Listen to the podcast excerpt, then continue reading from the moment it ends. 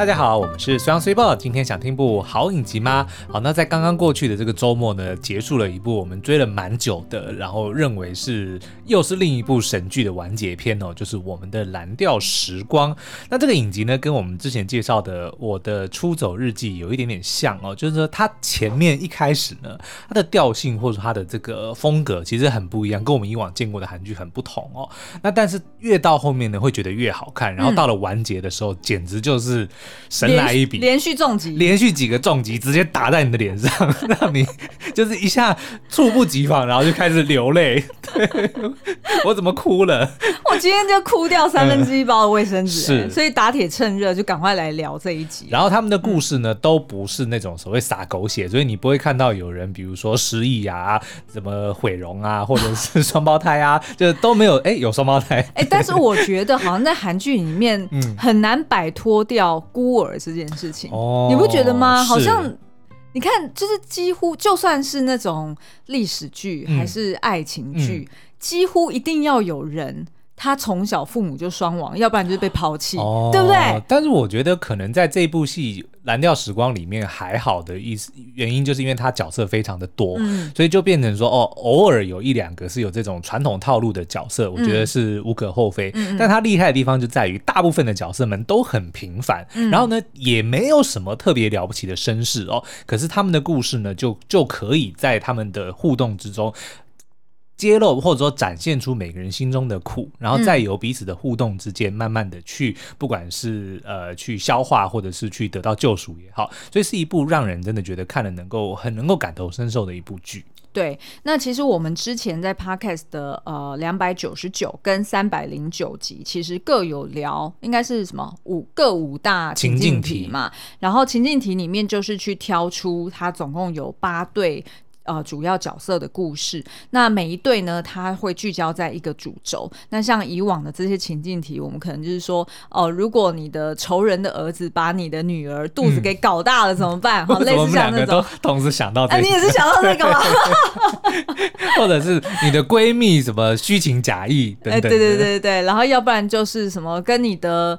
呃，哦，你的爱人的家人如果有罕病，哎，对对对，对类似像这种，那通常你乍听之下，你会觉得说，哦，好像不太是日常生活中会看见的。对但是呢，事实上，你如果进去看他每一个故事，你就会发现，他其实他只是用一个比较呃比较极端或者比较夸张一点点的设定，嗯，带你进入到这一对角色的故事。可是当你进去到他故事其中的时候，你就会发现，他其实要探讨的主轴。非常具有普适性，是，也就是说，每一个角色呢，你都仿佛好像你身边，甚至你自己就是这样的人，或者说你就有遇过这样子的角色，然后让他们的这个所作所为，或者是他们的言行举止呢，都让你觉得啊，我好像也遇过这样子的事情。对，譬如说，呃，像是呃，就是刚结束的这两集，就是东西跟他的妈妈玉东，嗯，那他其实要讲的就是呃。外人无法去智慧、无法去理解的冷漠的母子情，对，因为通常大家看了就会觉得说，哦，那这就是儿子不孝顺。嗯，但是当你拨开这个表面去看的时候，就会知道说，哦，原来他的童年是这样过的。是，你就会理解说，哎，其实有很多东西你也可以投射，即便你你的妈妈不像是玉东这么夸张，嗯，可是你。终究还是有一些人，他会曾经在童年受过一些创伤，然后是他可以去呃同理东西为什么会这样子对待他的母亲的。对，我觉得甚至呢，就算是没有，就是这些事件不是一模一样，比如说你不会有那种呃，比如说改嫁当人家小三的爸妈，然后带着。这个对对，就没有那么没有 exactly 一模一样的，但是呢，你一定都能够同感，就是说，在你成长的过程中，你也曾经有那种对你的父母不谅解，然后你认为你的父母不不了解你的那一种怨恨感。我觉得每个人都一定曾经发生过。对，就当你看到他们的故事的时候，你就会想起那一段时光，然后也透过他们母子两个人的互动，慢慢能够释怀。嗯，然后也例如说，呃，之前我们也有讨论过的美兰跟恩喜，那她就是在讲闺蜜的。情节好，然后春喜大姐跟她的孙女恩琪的故事，其实她要她本质上要讲的就是白发人送黑发人的那种苦痛，嗯、对不对？然后再就是譬如说东西跟呃宣雅，那他可能在讲的就是呃一直以来可能就只是青梅竹马，然后或者是是就是好哥哥的感情，但是呢，终究他在彼此。呃度过了不同的人生阶段之后，哎，最后变成一个很稳定的。守护的那种相爱的情感，哈、嗯，然后也有就是刚刚苏央有提到的，譬如说阴郁跟定俊，那他就是在讲抚养罕病手足的这种苦衷，然后跟另一半他要怎么看这件事情。那当然还有呃前面两集。大家也很喜欢的汉修这个角色，嗯、那他其实在讲的就是对于理想的一个幻灭。对，那同样的恩喜就是对于初恋的幻灭。对，就是你年轻时候的白马王子、梦中情人，到你中年的时候突然出现说借我两亿好吗？对，那所以呢，我们今天呃的节目其实除了。帮呃，就是这个影集做一个最后，它就是最后更新这两集的一个 wrap up，、嗯、就等于是我们帮他做一个完结的解析之外呢，其实我们今天也想要套用我最近读的一本那个远流出版的书，它其实不是新书哦，它已经出版蛮久了，嗯、叫做《情绪阴影：心灵整合之父荣格》。带你认识内在原型，享受情绪自由的这本书是好。那作者是智商心理师许浩怡，呃，然后呃，我看到这本书，我就是觉得，哇塞，这也是。这个这个编剧如果没有参考荣格，那那那我也不怎么样。没有，就是他一定也有读过荣格的的相关的书，或者是他的思想等等。对对对，因为、嗯、呃，我待会会就是花比较多一点的篇幅去解析荣格他的这个所谓原型的概念是什么，嗯、然后以及呢，就是呃，许皓宜这个作者他怎么去把它连接到这本书里面去对应不同的案例。那待会我就可以跟大家分享一下说，说哦，我看了这个影集里面，我就看几个角色，真的就是跟里面的各式各样的原型，真的是。一模一样，嗯、一针见血。对，那难怪我们观众在看的时候，我们都会觉得说，即便就像我们刚刚说的，他的故事设定一开始可能很扯，是为了要吸引大家目光。嗯，但是当你进去看到他骨子里要探讨的议题的时候，你就会发现，哎，怎么我身边好像也有类似这样子的人，就很能投射。对，或者是我自己就是有这样子的情感。哈，好，然后呢，再就是我们会针对呃，因为其实一集节目就四十分钟，嗯，所以。没有办法每一个角色都讲，但是我们今天会先聚焦在大家应该目前最有感的，就是东西跟他妈妈玉东，是好，就是他们的这个母子情，我就找到他们的那个情绪原型，然后去做解析。那我们先休息一下，待会再回来。哎哎，我算了一下，今年还没过一半，我们就已经追了六十部影集了耶！如果再把电影算进来，搞不好一年可以追完三百部哦。难怪我常常把情节跟角色都混在一起了呀！这有什么好惊讶的？以前我们更常跑戏院的时候，可是一年可以搜集个六百部。不过呢，数量固然重要，品质更不能让步，这样才能用各种视角来分享那些电影教我的事。如果想要轻松追剧，透过不同的角度体验人生，推荐你由江心化营养师团队联手哈佛博士后研制的《我的视角叶黄素》，来为自己补充能量哦。我的视角叶黄素由美国国家卫生院花五年研究出，叶黄素与玉米黄素的黄金比例十比二。另外，含花青素的瑞士商三子不仅添加了一百六十毫克，含前花青素日本黑豆皮也添加了八十毫克，是我们吃过最巅峰的剂量。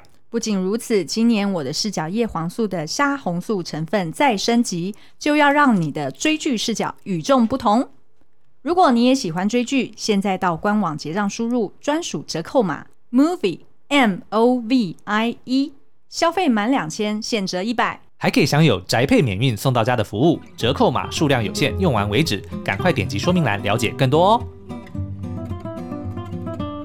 欢迎回来。那我们一开始呢，要先介绍一下《情绪阴影》这本书里面在讲的这个。就是心理学的理论到底是什么，嗯、然后我们才可以去呃套用在就是东西跟玉东上面嘛。那这个呃这个这本书呢，它其实是呃理论是奠基在心灵整合之父荣格的这个原型概念哦。嗯、那荣格的这个概念就是意思是说，就是呃人都会有负面情绪。那当你的负面情绪如果连接到你呃就是心里面的一处阴影的时候。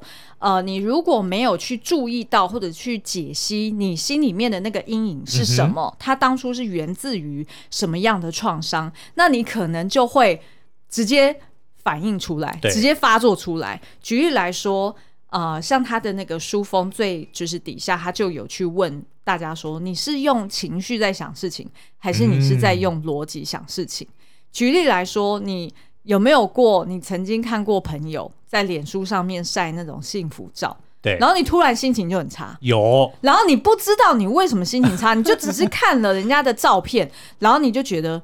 我想要封锁他，看得好烦哦。是，对，这时候就代表你是用情绪在想事情。哦，你如果没有去弄清楚，你背后到底就是 underneath 那个到底是什么原因？对。那你很有可能就会受这样子的情绪所左右。请问是局限于朋友吗？比如说，如果我们都看别的粉丝页介绍同一部电影，然后按的赞比我的多的话，然后我就想要封锁他，这个也应该也是一样的的，还是说其实是不同的？哦，我觉得这好像有点不太一样 哎、欸。哇，揭露了我的秘密。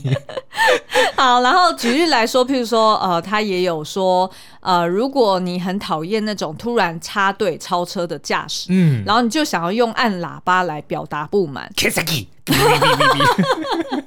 那这个也有可能是背后有一个什么样的心灵阴影，你要去揭露，你要去理解的。好，那他其实就是说，呃，为什么要去理解这些原型？你如果可以去掌握说，哦，原来我这些情绪的阴影，它的原型是什么？嗯，那我就可以把它提升到意识的层面，也就是说，我就可以用逻辑去想它，去解析它，去理解它。慢慢的，你就可以把这一个项目变成你自己可以去拥抱的一个人格特质。哦，换句话说，就是比如说，当有人真的是，比如说写一篇文章介绍一部电影，就是成效比我好的时候，我就可以把我的那个不满的情绪去把它扭转，对，对不对？对。成为说，那我也要写出一篇比他赞更多的，或者直接花钱买广告，我的赞就会比他多。嗯。好像也可以这样理解哦。好，那其实呢，呃，就是这本书它有一个，就是由海苔熊他也去帮这本书写了一个序哦。然后我还蛮喜欢他这个序的一个介绍这本书的方式。他就说呢，其实呃，这个原型目前有总共五十六个嘛，嗯，那很复杂，看起来很多。然后你可能会觉得说，哎，那我怎么知道我是符合哪几种原型？对，难不成一个人是配？不止一个原型嘛，嗯、其实是没错的。就是它并不是什么 MBTI 十六型人格，哦，你直接做出来哦，你就是，譬如说像我是 Architect，是，那我可能就是符合 Architect 的那种那种人，他会呃做事或者是想事情的的方式，嗯。但是呢，以原型来说，因为它连接到的是你的情绪，所以当人在跟不同的人互动，或者是他在。呃，这个社会上扮演不同角色的时候，他所被激发到的情绪其实是不一样的。嗯，所以你有时候可能是这种原型，有时候可能是那一种原型。是。那他有提到，就是这个海苔熊，他就有提到说，其实每一种原型呢，它都是呃有它的正反，它的光明跟黑暗，它的优点跟缺点。举例来说，独立的人也有依赖的一面。嗯哼。对不对？是，并不是所有独立的人，他所有事情，或者是他在所有时刻，他 always 都是独立的。对，他一定有某一些。某某些时候，他也是想要依赖的。那所以通常呢，就是别人惹毛你的时候的那个情绪，就会让你重复过去情感经验的方式。那所以他这边也有提醒到说，呃，我们去分析这个原型，并不是在做一个心理测验，对，说哦，我原来就是公主型，所以我就是很适合穿粉红色，还是怎么样？不是这样子的，而是说。呃，就算你被定义了说，哦，你是公主型，那通常你是遇到什么样子的人会激发你展现公主的那个样貌出来？嗯、小矮人型。那所以呢，你要去理解到，理解到说，就是我自己其实是很复杂的。我有时候有这种公主型，有时候我却是。皇后型，嗯，可是有时候我在遇到另外一件事情的时候，我却变成乞丐型。对，那你就要知道说，哦，原来我这个人这么复杂，那我该怎么去把这些情绪跟原型给整合起来，嗯，然后变成一个我可以接受多面多面向的自我？OK，而不会觉得说，呃，我怎么可以就是呃，举例来说啊，玉东大姐，我帮她找到原型，嗯，其实是仆人型，仆人，对，OK。他要去借由服务别人，嗯，获得自己的价值，让自己有安全感。那像这样子的人，他难道所有时候他是都是仆人型吗？并不是哦。嗯、你看他跟那个东那个叫什么什么春喜春喜大姐，她就是大姐了，对对不对？她其实反而是春喜大姐的老大的感觉，嗯、对不对？虽然大家看到春喜大姐都会觉得说她才是老大，然后才是那种呼风唤雨的那个大姐，但是基本上每次玉东在他旁边的时候，春喜大姐就是拿她没办法。嗯、那这时候玉东绝对就不是。仆人型啊，那这时候我们就可以去解析说，哎，为什么他跟春喜大姐反而会扭转了这个、哦、这个角色的原因？我自己觉得可能是因为，就当如果情绪被牵动或被波动的时候，其实人是会非常的疲累的。嗯、也就是说，如果当你如果能够理解说，哦，我是属于哪些原型，然后我什么时候会被触动，或者说我会被挑起的时候，对对对对，可能你当你越了解自己，你就不会受到别人的影响，对，那你就能够维持一个平静的心，那你自然而然就不会这么的。这么的遭遇，或者说这么、这么的累，没错没错。然后，而且呢，也是因为这样，你可以掌控情绪，很多事情你才不会做出错误的判断，嗯、是对不对？因为否则你如果是被你的情绪带着走，假设我们说东西好了，对，他只要有关他妈妈的，他就会啼 笑，对不对？那可能有些事情是他本来该做的，嗯、但是他就因为牵扯到他妈妈，他就整个人就 snap，是。那这样子是不是其实就会影响到他的人生的其他的，反而会留下更多遗憾？对。对对，没错。那呃，举例来说，就是其实这个呃原型呢，它其实分成四大类哦，就是有包含呃情感类哦，情感类里面呢，它通常讲的就是受害者心态，嗯哼，也就是呃跟受害者相关的，可能它是有关霸呃霸凌者的原型，或者是英雄的原型，或者是有关母亲，或者是刚刚讲的公主，或者是女皇。呃，这一类型的原型都被归类为叫做情感原型。那这种就是所谓一一股内在想要责备他人的情感，嗯，高高在上的感觉。对对对，我们。通常都会讲说，哎，你不要是抱着那种受害者心态，觉得全世界的人都要害你，对，然后所以你就老是用那种窥视或者是敌意看待别人，然后觉得别人讲的呃一字一句或者是人家的一颦一笑，哦、可能都是在取笑你，就是浑身带刺这种。没错没错，就像说就是在讲英文里面讲说，如果你你只有一根铁锤，那所有东西看起来都像是钉子。没错没错，就是这个概念。其实这、嗯、这个呃情这种情感原型的大类别啊，其实我觉得。应该是在我们就是锤子型，首尔哦，你可以这样讲。对对对，其实你看，好像在就是在我们身边。当中应该看到最多的都是这一种，是对不对？就是那种特别会对身边的人 aggressive 的，其实往往就是因为他把自己当成是受害者，就看什么都不顺眼，比如说看什么都像钉子，就想把它锤下去。对对对，嗯、好。然后呢，另外一种原型叫做呃思想的原型。那这个思想的原型这个大类别底下呢，就是有那种所谓的呃什么传道者啊、授业者啊，嗯、或者诗人啊、书记啊、魔术师啊等等这些类型哦。那呃，这个思想原型呢，它其实主要讲的就是人都会可能呃会有一种想要暗中破坏、背叛自己、嗯、或者是背叛他人的这样子的一个心态。对，就是有点像是见不得别人好。对，没错。哎、欸，你好坏哦！我发现，我发现你，因为好，我要跟大家说明一下，因为其实这本书只有我读了。对，实际上其实一个字，书封。我有看书，我有看 看书封，对。难怪你刚刚一直抢我的书，对我就想，我就想说我在讲我的笔记，你干嘛一直把我的书抢？没有，我是想要找荣格的介绍。好，大家可以理解为什么我现在觉得那么的惊喜了吧？嗯、是就是因为实实际上一个字都没有读过，然后他现在居然听我讲，对答如流，对答如流，搞得好像很懂一样、欸。有没有胡烂者原型？我就是胡烂者原型，我什么都能跟你聊。哎、欸，那我觉得。我觉得可能有哎、欸，好，我再继续哈。好，然后第三种大就是大的分类叫做行动原型。嗯、那这个行动原型呢，它代表的是成长过程中你可能面临有关。你要独立，还是你要呃，就是你要独立，然后你要扛责任，嗯、或者是你想要缩回去的那种心态。所以就是所谓你每次要做出行动的时候，你会有恐惧感的那种原型，fight or flight 原型。对对对，就叫做行动的原型。嗯、那他可能有的就是刚刚我们讲到玉东大姐，她是仆人原型哦、呃，或者是呃什么运动家原型，就得要靠着行动。来帮他作为这个判断的准则。对对对，我再举个例子譬如说像汉修，大家还记得汉修吗？就是借钱的那个人。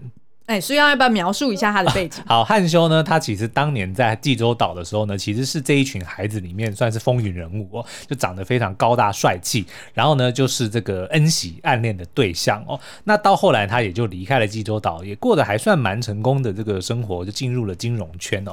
然后他也娶了一个漂亮的老婆，生了一个蛮有才华的女孩女儿哦，就是希望能够训练他成为这个高尔夫球的职业选手。那但是呢，他女儿不管是兴趣或者是这个天分呢，都其实是呃有限的，所以他们就是这条路走的非常的辛苦，然后也导致这个汉修几乎是倾家荡产的再去扶植女儿，但是也让这个女儿跟老婆就两个人就独自的在美国就是过着这个职业职业选手的生涯，也很痛苦，就想要结束，但是汉修又不愿意停损，他就不断的到处去借钱，想要维持这个假象哦。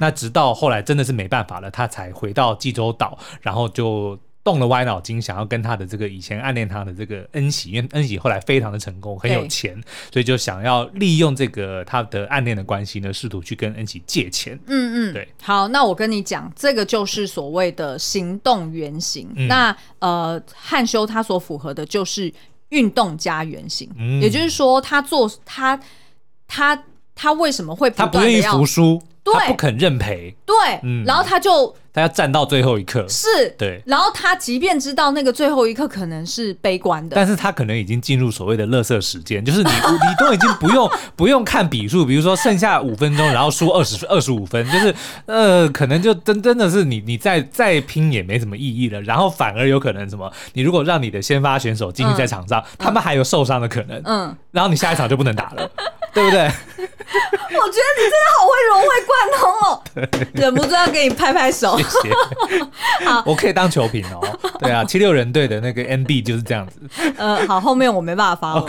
好，那另外一个呢，就是呃，也可以拿来做行动者原型的另外一个案例，其实就是阴郁。哦，阴郁它就是符合行动的原型底下的反抗者或者是寻道者。阴郁呢，就是他有一个双胞胎的姐姐，马上就可以、啊、对对啊，我倒背如流，就是双胞胎的姐姐英熙哦，嗯、但是她就是患有唐氏症，嗯、然后呢，从小爸爸妈妈也都双亡，所以很小呢，阴郁就得要扛起照顾姐姐的这个责任哦。对，那但是呢，因为毕竟他毕竟年纪小，然后他也认为他还有大好的人生在等着他哦，所以他就呃不由自主的会想要丢下姐姐，就是自己一个人在外面生活。可是每当他遇到的对象，或者说在这在一个地方安身立命之后，当有人发现了这个秘密之后呢，就会瞬间的好像想要。排斥他，或者是抛弃他，嗯、就导致他也养成了一个心理，说哦，每当有幸福快要出现的时候，他就会怀疑，然后甚至是主动的放弃，因为他知道，他认为说一定不会有人能够接受他跟他姐姐这样子的关系。嗯嗯，那他呢，为什么会说他是符合反抗者或者是呃寻道者的原型哦？那在这个书里面就有提到说，反抗者原型呢，他的生命议题就是不断的反叛，然后过度的展演。嗯过度、过度的去演出。反抗行为哦，像他跟定俊讲说：“好啊，没关系，我就看你能忍多久。”对，对他其实心里面并不是这样想的，是对吗？他其实是希望说定俊，你你我我真的受伤受够了，是是是是我希望你真的可以接受我。但是他却要撂狠话，没错。后来定俊他定俊带他去见他爸妈，他还直接就是撂狠话，说我只有给你三次机会，我忍你三次，嗯，三次我之后我就掉头我就走。而且前面两次他还数哦，他还数给他听哦，而且现在已经丑一了，然后丑二了。但是事实上，他明明知道，他心里面。他他还是很爱他，然后他其实觉得定俊是很难得的，可是他就会过度的展演，嗯、这个就是所谓反抗者原型。那寻道者我就不再讲了啦，因为大家如果有兴趣就来这本书去找来看哈。好那再来呢，最后一个呃，我们刚刚讲完三个了嘛哈，最后一个就是那个叫做欲望者的原型。嗯，那这个欲望者原型意思就是说，是他反映出来他对现实世界的欲望，然后以及呢，就是他有可。可能会出卖自己的精神，或者是出卖自己身体的完完整性，嗯，来换取外在物质好处的一个恐惧感哦。哦，那你觉得你会想到谁？我觉得我会想到谁哦？出卖自己身体的完整度，其实汉修也有哎、欸。哦，有吗？对。哦，我要讲的其实是好奇。OK，好奇呢，它符合的就是赌徒。或者是乞丐原型，好习呢，就是阿显的老爸，也就是在这个市场里面卖。不是阿显的老爸，那个是硬权。你讲的那个是卖血肠的，是硬权。我在讲的是好奇耶。对啊，好权就是阿显的老爸。应浩喜在讲什么？啊，我终于搞混了。浩喜很强哎、欸，浩行是英珠的老爸。对。对。嗯，然后就是他以前因为就是在卖冰块的那个，然后一直不断的赌博嘛，然后赌到他老婆把小孩给丢在家里离开了，然后浩喜他最后不就是带着他的女儿去跟应泉借钱？对，然后应泉那时候还不是跟他女儿讲说，嗯、那你叫我叔叔，然后你跟叔叔说我要钱，对，我就给你钱，嗯、就是用这样的方式去羞辱了浩喜哦。所以你看有没有那么巧，就刚好符合乞丐跟赌徒的原型。嗯、那乞丐的原型就是说。他就是他的生命议题就是无力感，嗯，他觉得他无法克服自己内在那种无能为力的那一面，哦、对，然后所以呢，他又想要依赖别人，但是呢，又不自觉的去批判别人对待自己的方式，哦，他明明先依赖别人了，他还要批判人家，因为他依赖而对待自己的。不公平，所以就说我就烂，但你为什么要说我烂？没错，你看好奇他是不是这样子去记恨应权？说你怎么可以说我是乞丐？但是明明他就是乞丐。对啊，没错，就是，是对。然后另外一个赌徒就很 obvious，我们就不再、嗯、不再说明了。所以其实你看哦，就是。大家就可以看到说，哎、欸，其实都，哎、欸，可以一个萝卜一个坑的去符合、欸。哎，那我们今天要呃，就是深度解析的，就是东西跟他妈妈玉东，好，他们两个人呢，刚好就是。个别符合一个呃东西追求的，就是所谓的母亲的这个原型。嗯，那玉东呢，他就是符合我们刚刚讲的仆人的这个原型。好，好，那我们先休息一下，然后待会回来呢，先介绍帮大家 refresh 一下，就是呃东西跟玉东他们两个人的背景，然后跟最后两集呃揭露的一些秘密。嗯、那我们再来解析说，诶，为什么是符合这个母亲跟仆人的原型？好，那大家对于玉东的印象是什么？基本上沉默寡言，对，就是不太讲话。嗯、然后呢，永远就是好像发直的双眼看着远方，对，瞪着那个大眼睛，对，然后有有点像是在发呆，也有点像是 沉思，对，沉思。然后所以不太清楚说，哎，这个大姐，这个玉东大姐，她的。就是他到底他的过往有哪些秘密？嗯、那另外一方面呢，我们看到东西就是知道说这个东西不愿意叫玉东妈妈，但是实实际上他就是他妈妈。然后东西呢是一个就是四十多岁，然后啊、呃、在卖那种杂货用品的流动摊贩哦，嗯、所以他就是开着小货车，然后在济州岛啊，然后跟其他的这个村落，然后还有就是到了都市里面去批货，所以就会呃发现，哎，他也是住在车上啊。嗯那但是呢，他跟他妈妈其实距离并不算远，对因为每次他只要回到济州岛来卖这些杂货的时候，其实刚好停车就是停在他妈妈看得到的那个就是市场的门口。而且你看，其实光是这一幕就可以想到，他其实并不是真的这么想要逃离他妈妈。对，对，他就连选摊贩的位置，他还是刻意的要让。自己看得到妈妈，妈妈也看得到自己。嗯、那但是呢，每次两个人相见，总是不给对方好眼好脸色看。主要是东西儿子不给妈妈好脸色看。嗯嗯。嗯，那后来我们啊、呃，就是知道了东西他的故事哦，也就是他其实原先有一个姐姐，也是海女，嗯、但是他姐姐就是在呃。在当海女的过程中就呃意外身亡了，对然后他爸爸也很早逝，所以呢呃他后来跟他妈妈玉东其实是相依为命。那过没多久，他妈妈就把他带去到另外一个家庭。对，那在那个家庭里面呢，其实对方已经有两个儿子了，然后应该都是比东西大嘛，是不是？应该是，嗯嗯。然后对方也有妻子的哟，但是就发现哎，原来是好像他妈妈去到那个家庭里面去当小三，嗯，然后可是这个。小三又很奇怪，是有点像仆人，所以就有点像是小妾的概念啊，嗯、就是。这个应该是大老婆也认可的，对对。然后我觉得可能是因为他那个大老婆应该是有生病的，因为后来有讲说他照顾他妈妈十五年，嗯嗯然后后来又照顾他爸爸十年，也就是说其实可能就是这这一对夫妻也许本来身体就就不是很好，所以娶这个玉东进来呢，就一方面也是当成说哦要要照顾自己跟这个照顾两个孩子的一个帮佣的概念。对对对。那但是呢，这个呃就是东西他呃也是被这两个哥哥就是完应该是没。完全没有血缘关系的，就是会被他被他们家暴。那后来才发现，原来东西其实他也是刻意常常故意去讨打，嗯、因为呢，他就是希望他妈妈注意到自己，他想要有妈妈爱他的证明。嗯，因为他认为说，没有一个妈妈当看到儿子被打的时候是不会心疼的，嗯，所以他为了要让妈妈心疼，反而刻意的去挨打，但是他妈妈却从来都是不闻所动，嗯，不为所动。对，那对于这个东西来说，他印象也最深刻的就是他曾经在十五岁的时候。还有他后来应该是长大之后，两度对他妈妈说，他可以辍学，他可以去到都市里面赚钱养妈妈。嗯、所以其实是儿子是，老实说，其实这儿子很有很有上进，对，然后很有 guts，对，啊、对不对？这么小的年纪，他愿意这样子跟妈妈说，我们不要寄人篱下。对对对对对。对那但是呢，呃，玉东却不仅是。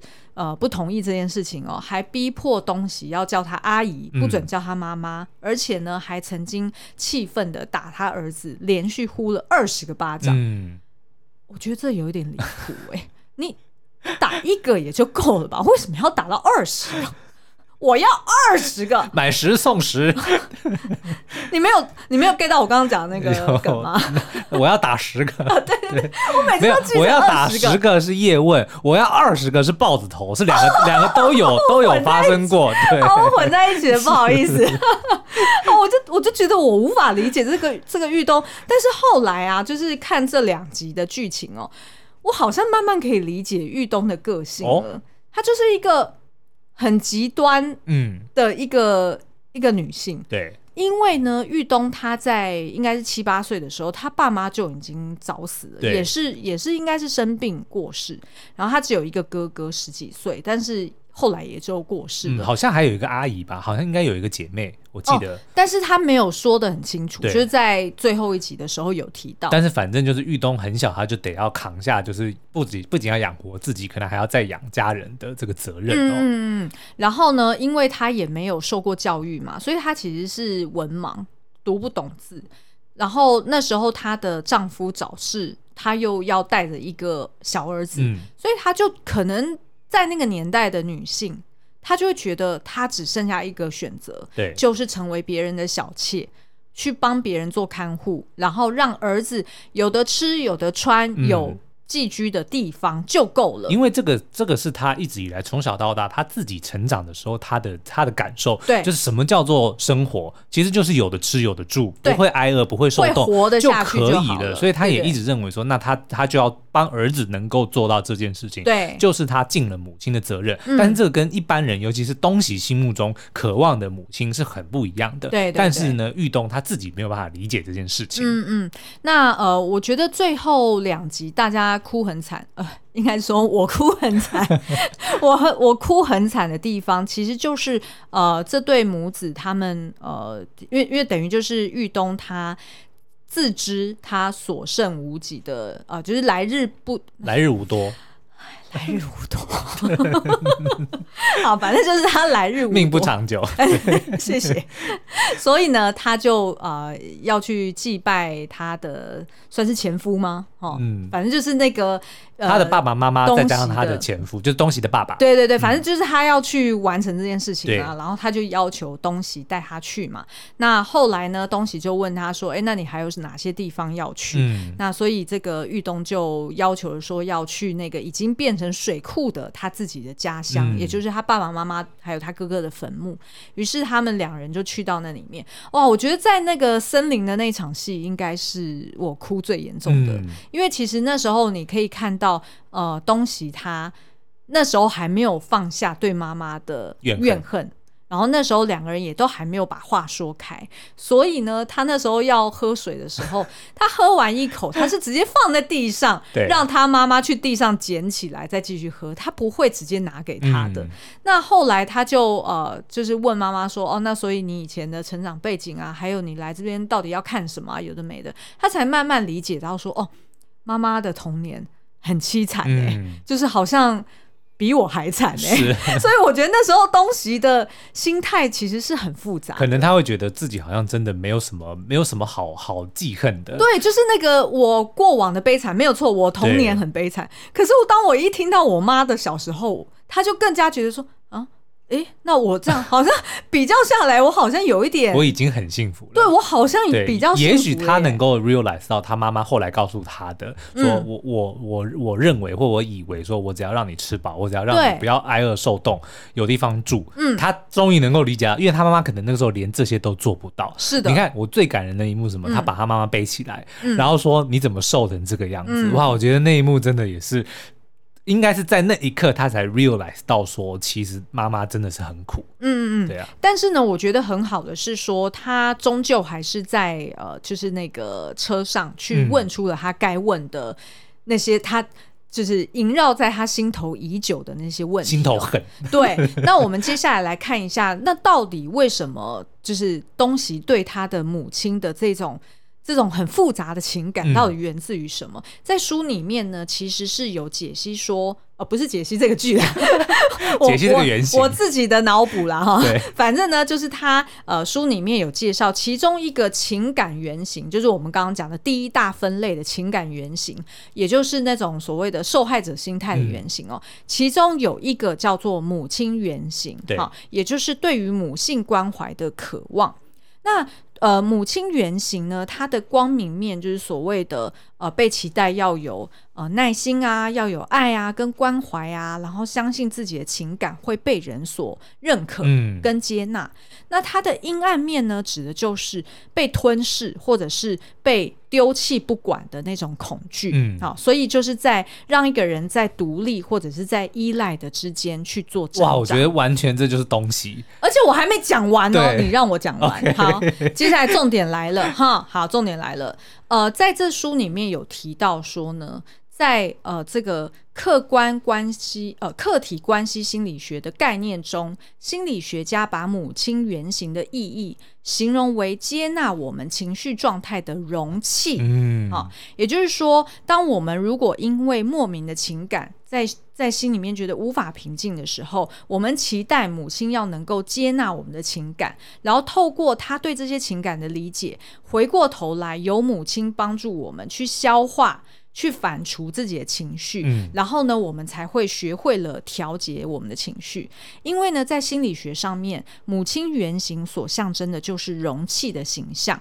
好，也就是说，呃，对于母亲来说，人类的共同经验就是给予生命的人，哦，就是他是产出，他是 produce 的人嘛。所以呢，我们从母亲的这个容器里面诞生，所以我们也认为母亲这个容器也应该持续的孕育跟保护我们。嗯，那呃，那所以在这个呃，就是。呃，这个心理学里面就有提到说，我们其我们所有的人类都有着希望被这个母亲的这个容器所爱，然后呃，想象自己是被这个容器给安稳的包覆起来，嗯、然后共同生存，永不分离。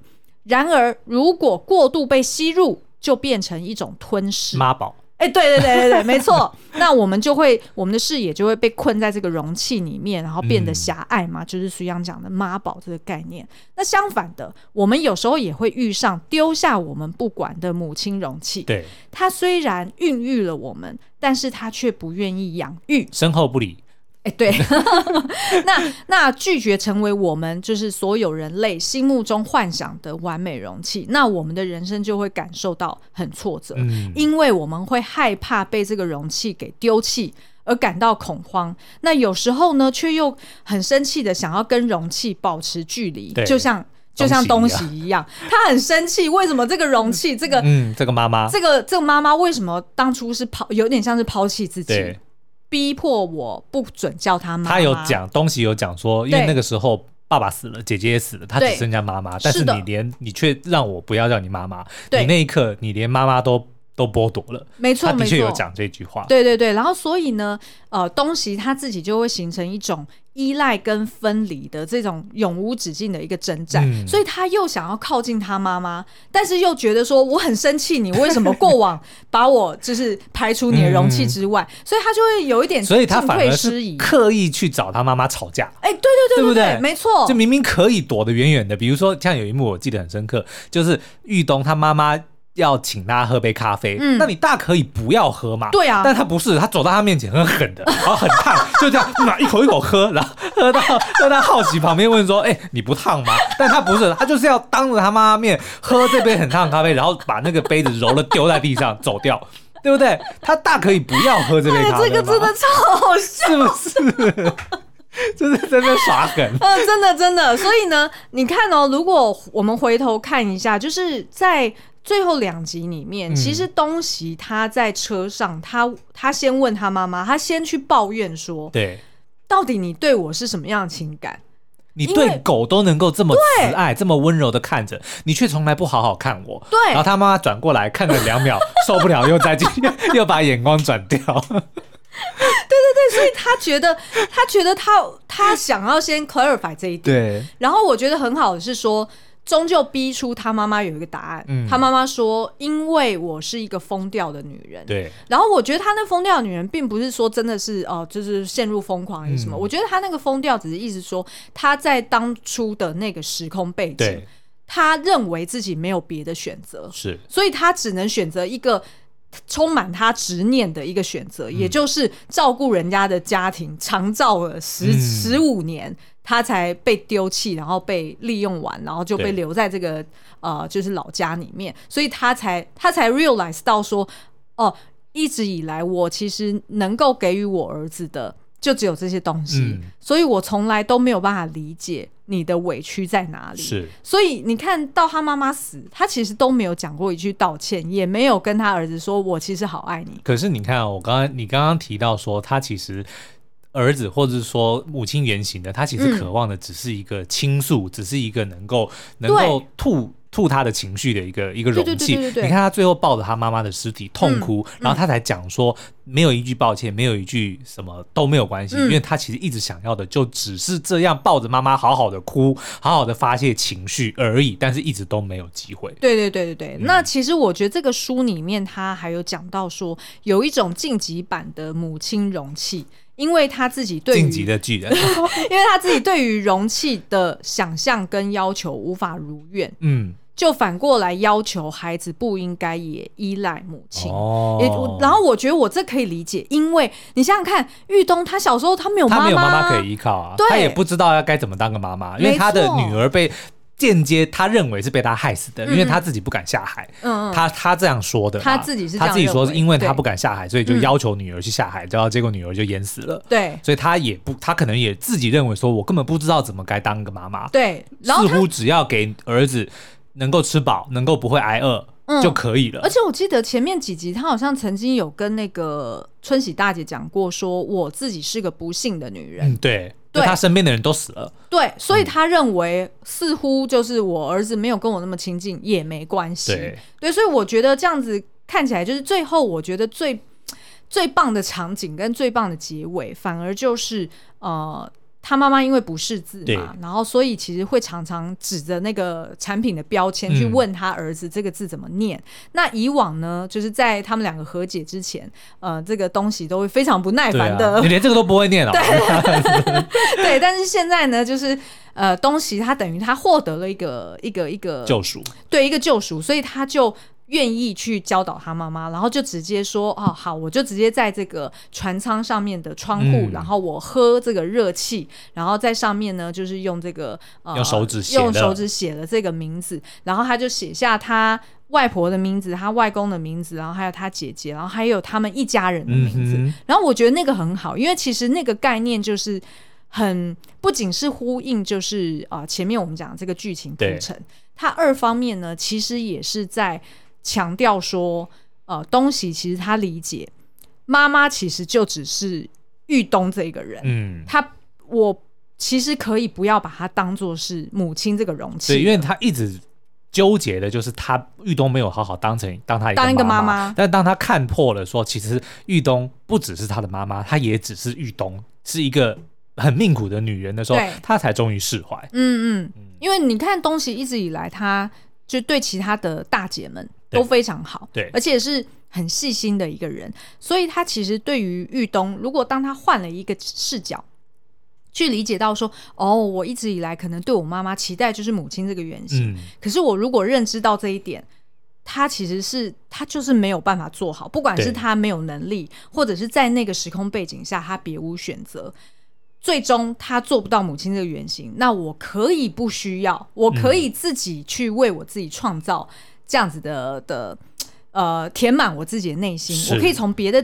别的方向或者是别人身上获得这样的关怀，那从我妈妈身上不需要了，嗯，我就把她当做是玉东这一个人，对，而玉东这个人真的好可怜哦，他曾经就是东西还有不 不小心碎念出来说，哎，你这个人命怎么那么苦？就是他自己还这样子碎念过，所以其实他理解到这一点之后，他就可以放下对这个母亲容器的这个期待值。嗯那其实我觉得这本书它其实在讲的就是这个，你一旦可以认知到说你跟不同的人，对，为什么常常有一种心结，有一种、哦、其实那个谁也是恩喜跟美兰也是啊，就是公主跟仆人，对，不对？小姐跟仆人，但是当后来恩喜姐看穿了这一点，就之后她就不再用自己是第一。美兰一阶的那个仆人，招之回，招之即来，挥之即去的时候，他们才能够真正的平等的去面对彼此。对对对对对，所以所以其实他这个呃情绪阴影，它指的就是说，你先去，当你如果有情绪喷发，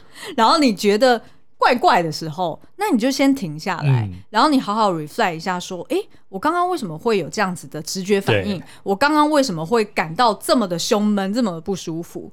然后去理解到说，哦，有可能是我在对方身上看到，我以往就是很受不了的什么什么原型。对。那这时候你就可以把这件事情解析出来说，哦，那他的他的真实的面貌是什么？那你就可以进而去控制自己的情绪，然后放下，move on，然后或者是换一个身份，换一个角度去面对他。对对对，其实就是东西在做，嗯、只是他没有用这个理论去 去自己讲出来。但是我觉得，可是我觉得这才是这些编剧厉害的地方啊！呃、就像比如说我们之前讲的《我的出走日记》里面的尼采，嗯，对不对？我们还还是认为编剧一定很懂尼采，但他就是能够把它融入角色。从他们的行为、台词，嗯，跟这个所有的这个设定里面，嗯、把这些道理带出来，然后让看的人能够感同身受，这个才是最最有效的说教，而不是直接明白说哦，你应该要怎么样，你应该要怎么样。对对对对，对、嗯、没错。好哦，那其实呢，这本书里面它总共有五十六个原型人物，对，所以其实我觉得是。呃，可以好好阅读，然后去消化一下，说，哎，是不是在你身上，其实同时之间有不同的原型？嗯，那你在什么样的状况之下会被激发出什么样原型？那你要怎么去学习掌握它？那呃，如果大家有兴趣的话，也可以点击文字说明栏里面的连接去看更多哦。好哦，那所以如果大家还想听我们解析更多我们的蓝调时光的话，也欢迎到 Apple Podcast 底下五星留言告诉我们哦。好，那今天的节目就到这边，下次再见，拜拜，拜拜。